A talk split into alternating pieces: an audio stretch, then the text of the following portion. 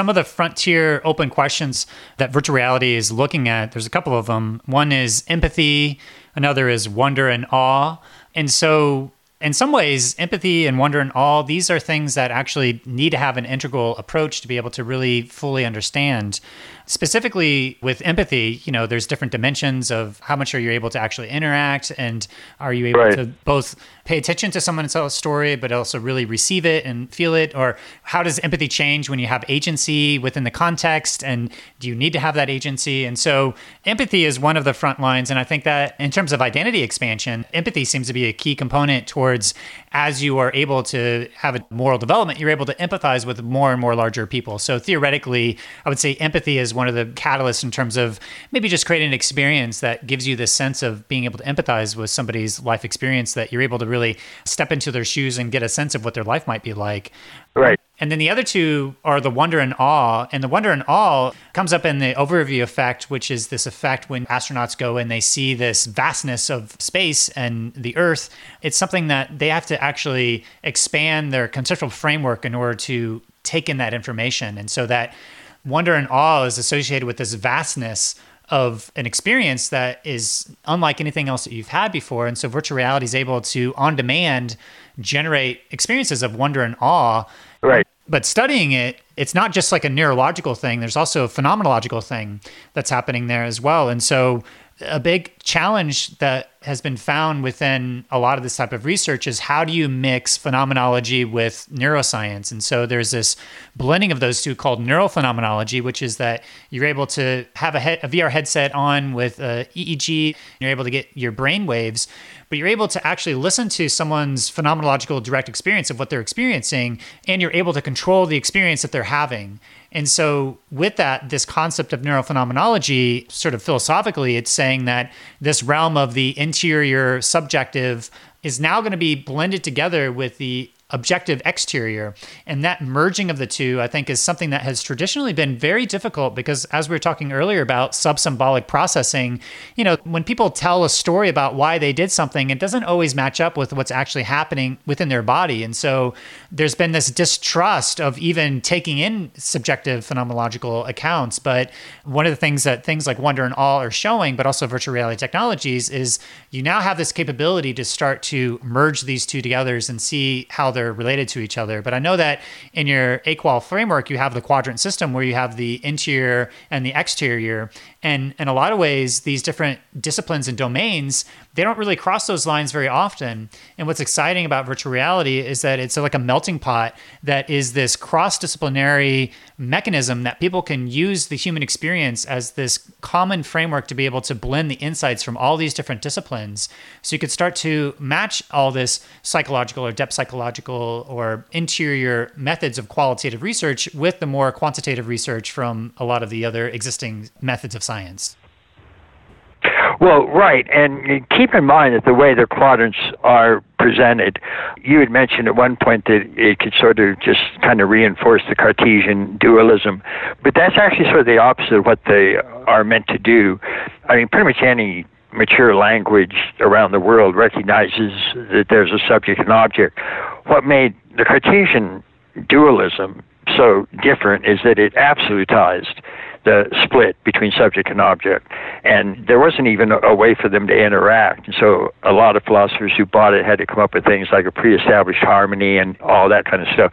That's exactly what the quadrants claims doesn't happen. The quadrants claim that you can just take any sort of happening before you classify it or come up with concepts on it or frame it or label it or name it, anything like that and before you do any of that, there's actually at least four perspectives that you can look at that happening. And you can look at it in first person perspectives, you can look at it in third person perspectives, you can look at it in second person perspectives. And again, these first, second, and third person perspectives are found in virtually all of the world's modern languages because as they evolved, they were reflecting these very real realities that these different perspectives recommended. And of course, some disciplines choose just one perspective. So traditionally, scientific materialism chooses just the third person perspective. That's the only one that's real. And first and second person aren't real. That's not what the quadrants claims. The quadrants claims that they're all interacting, that they're all fluid, and that they're all different perspectives of same happening. It doesn't mean that they don't have relative independence, and they do.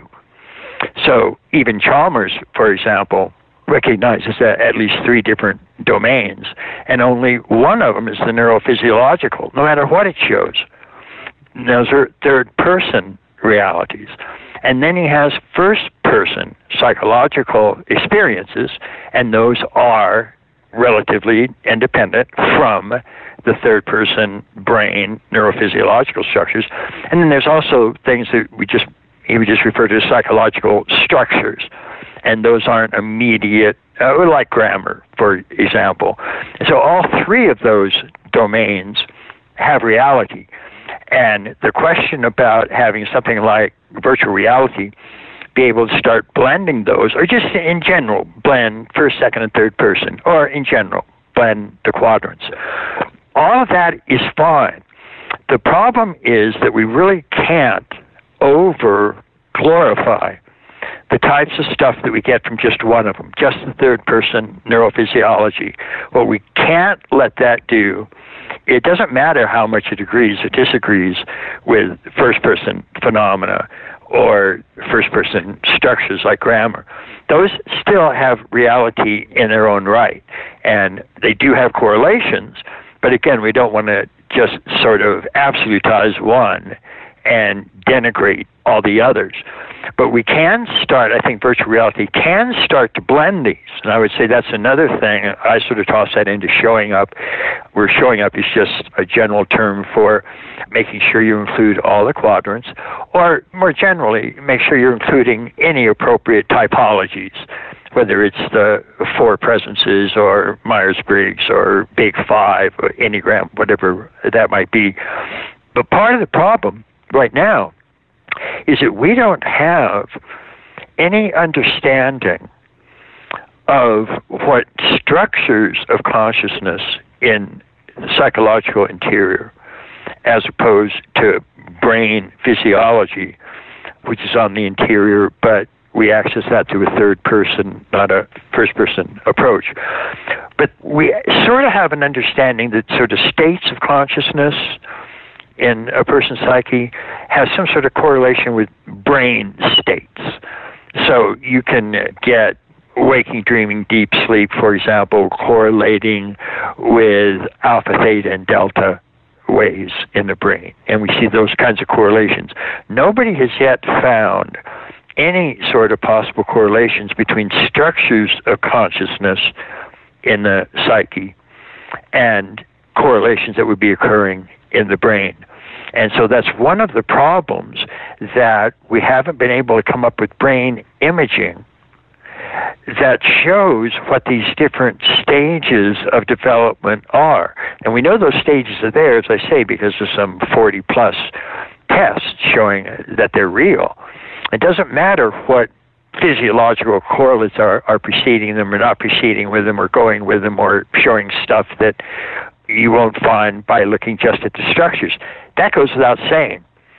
But what we are looking for is ways to take important factors that are occurring in consciousness and actually finding what those correlates would be in the brain.